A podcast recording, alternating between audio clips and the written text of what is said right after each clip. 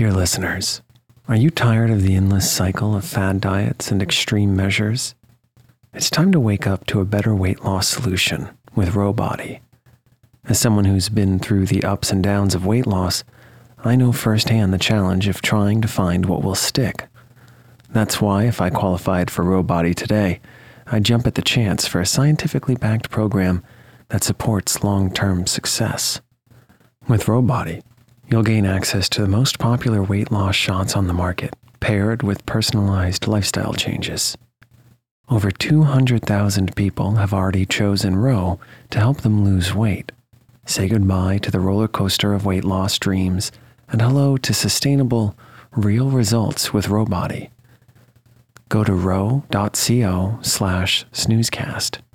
Sign up today and you'll pay just $99 for your first month and $145 a month after that. Medication costs are separate. That's ro.co slash snoozecast.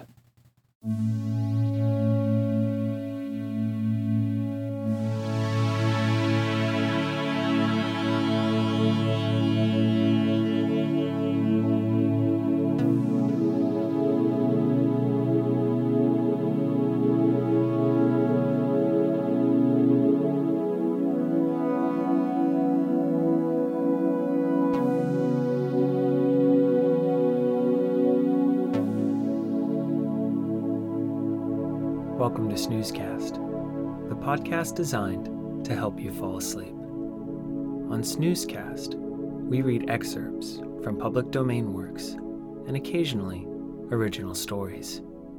Listen to us on snoozecast.com, like our Facebook page, and follow us on Instagram. We'd like to thank our listeners.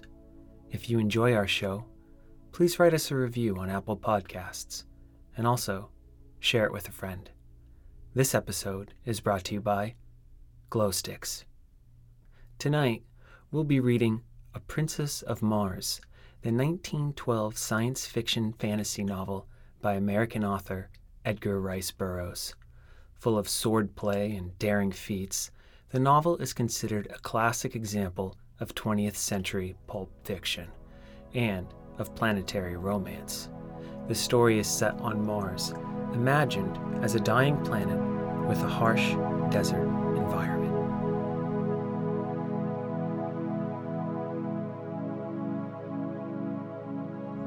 Let's get cozy.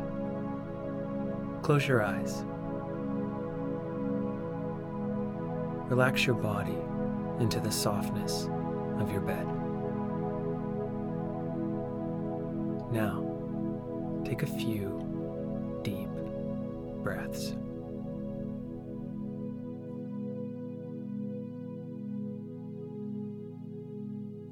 Chapter 1 On the Arizona Hills. I am a very old man. How old? I do not know. Possibly I am a hundred, possibly more. But I cannot tell because I have never aged as other men, nor do I remember any childhood. So far as I can recollect, I have always been a man, a man of about 30. I appear today as I did 40 years and more ago, and yet I feel that I cannot go on living forever, that someday I shall die the real death from which there is no resurrection. I do not know why I should fear death. I have had died twice, and am still alive but yet I have the same horror of it as you who have never died. And it is because of this terror of death, I believe, that I am so convinced of my mortality. And because of this conviction, I have determined to write down the story of the interesting periods of my life and of my death. I cannot explain the phenomena. I can only set down here in the words of an ordinary soldier of fortune, a chronicle of the strange events that befell me during the ten years that my dead body lay undiscovered in an Arizona cave. I have never told this story, nor shall mortal man see this manuscript until after I have passed over for eternity. I know that the average human mind will not believe what it cannot grasp, and so I do not purpose being pilloried by the public, the pulpit, and the press, and held up as a colossal liar when I am but telling the simple truths which some day science will substantiate. Possibly the suggestions which I gained upon Mars and the knowledge which I can set down in this chronicle will aid in an earlier understanding of the mysteries of our sister planet. Mysteries to you, but no longer mysteries to me.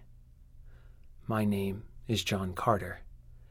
I am better known as Captain Jack Carter of Virginia. At the close of the Civil War, I found myself possessed of several hundred thousand dollars, Confederate, and a captain's commission in the cavalry arm of an army which no longer existed, the servant of a state which had vanished with the hopes of the South, masterless, penniless, and with my only means of livelihood fighting gone, I determined to work my way to the southwest and attempt to retrieve my fallen fortunes in a search for gold. I spent nearly a year prospecting in company with another Confederate officer, Captain James K. Powell of Richmond. We were extremely fortunate, for late in the winter of 1865, after many hardships and privations, we located the most remarkable cold bearing quartz vein that our wildest dreams had ever pictured. Powell, who was a mining engineer by education, stated that we had uncovered over a million dollars worth of ore in a trifle over three months. As our equipment was crude in the extreme, we decided that one of us must return to civilization, purchase the necessary machinery, and return with a sufficient force of men properly to work the mine. As Powell was familiar with the country, as well as with the mechanical requirements of mining, we determined that it would be best